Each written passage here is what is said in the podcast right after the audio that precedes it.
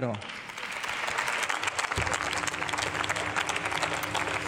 Sehr geehrte Frau Präsidentin, sehr geehrte Frau Ministerin, liebe Kolleginnen und Kollegen, danke auch für die Mahnung an den schrecklichen Terror vor 50 Jahren in München. Ich möchte aber noch daran erinnern, dass heute vor 22 Jahren Enver Şimşek von MS, vom NSU ermordet worden ist und erst elf Jahre später tatsächlich diese Tat aufgeklärt werden konnte. Wir befinden uns in der Haushaltsdebatte, begleitet von hoch angespannten und auch sehr dynamischen Entwicklungen.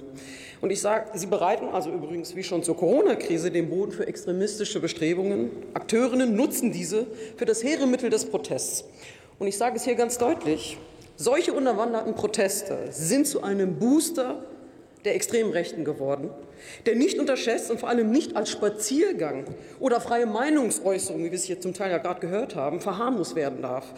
Als Staat ist es unsere Aufgabe, ja, da lachen Sie jetzt, als Staat ist es unsere Aufgabe, dieses Unterlaufen berechtigter Protestanliegen besonders im Blick zu behalten. Liebe Frau Bundesinnenministerin, vor zwölf Monaten haben wir die Bundestagswahlen gewonnen und vor zehn Monaten hat diese Koalition ihre Arbeit aufgenommen.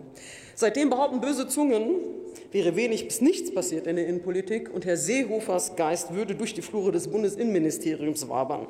Das ist so nicht richtig. Ich war ja des Öfteren da. Wir Grüne stehen bereit. Wir haben einen ambitionierten Koalitionsvertrag, um eine liberale, humane und den Sicherheitsinteressen unseres Landes entsprechend zielgenau Politik anzugehen. Sei es beim Staatsbürgerschaftsrecht, bei der Konkretisierung des Aktionsplans gegen Rechts oder dem Demokratiefördergesetz, genauso wie bei der Novellierung des Bundespolizeigesetzes. Wir setzen auf Prävention gegen jeglichen Extremismus auch auf den Islamismus übrigens, ja, auch den, liebe Kolleginnen und Kollegen von der Opposition. Doch wer wie ich gegen Islamismus kämpft, der muss in der Regel auch, und der weiß auch, Islamfeindlichkeit ist die andere Seite dieser Medaille. Der Einzelplan 06, über den wir hier sprechen, hat die meisten Kürzungen zu verzeichnen, aber an Prävention dürfen wir nicht sparen. Sehr geehrte Damen und Herren, im Sommer war ich in Euskirchen. Allein dort starben 26 Menschen bei, den, bei der schlimmsten Hochwasserkatastrophe seit langem. 182 Personen insgesamt. Was sollen wir den Menschen vor Ort sagen, wenn die Warnungen gegen Hochwasser oder Stromausfall das nächste Mal wieder nicht oder zu spät ankommen sollten?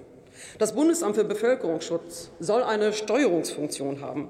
Und dass wir dafür Geld in den Haushalt einstellen, war eine Verabredung. Doch blicke ich in den aktuellen Haushaltsentwurf, das muss ich kritisch anmerken, kann ich das nicht finden. Da müssen wir gemeinsame Wege finden, hier zu einem Aufwuchs zu kommen. Aber auch andere Bedrohungsszenarien müssen rechtzeitig erfasst werden können. Ich werde mir heute das gemeinsame Terrorabwehrzentrum in Treptow anschauen. Ich bin überzeugt, dass die Beamtinnen und Beamte dort hervorragende Arbeit leisten. Nur ihr Auftraggeber GTAZ, abgekürzt, ist formal keine eigenständige Behörde, sondern nur eine Kooperationsplattform der mit der Terrorismusbekämpfung befassten Bundes- und Landesbehörden, die unter faktischer Führung des BKAs für eine verbesserte Koordinierung und damit für Kontrolle sorgen soll. Seit Jahren wissen wir aber, dass die von Otto Schiele im Jahre 2004 als Behelfslösung eingeführte Stelle endlich eine Rechtsgrundlage braucht. Schon allein zur Abgrenzung zwischen Polizei und Sicherheitsbehörden. Ich erinnere Sie auch hier gerne an unseren Koalitionsvertrag. Sehr geehrte Damen und Herren, wir erleben eine Verdichtung und Gleichzeitigkeit der Krisen. Migrationskrise, Klimakrise, Corona-Krise, Energiekrise. Und diese Koalition muss alles dafür tun, um diesen Zusammenhalt und die Sicherheit in unserem Land weiterhin zu gewährleisten. Wenn eine Militärmacht wie Russland ein Land mitten in Europa überfällt, wenn Cyberangriffe ausländischer Dienste Normalität sind, wenn Stresstests gefahren werden müssen, der Gaspreis explodiert, wird der politische und monetäre Handlungsraum, Spielraum eng. Wir stehen hier aber im Wort der Bürgerinnen und Bürger gegenüber für ihre innere Sicherheit und auch äußere Sicherheit weiterhin zu sorgen.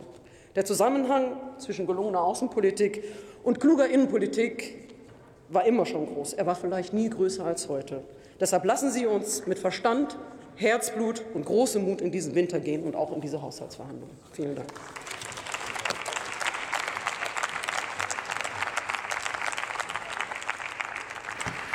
Nächster Redner für die AfD-Fraktion Marco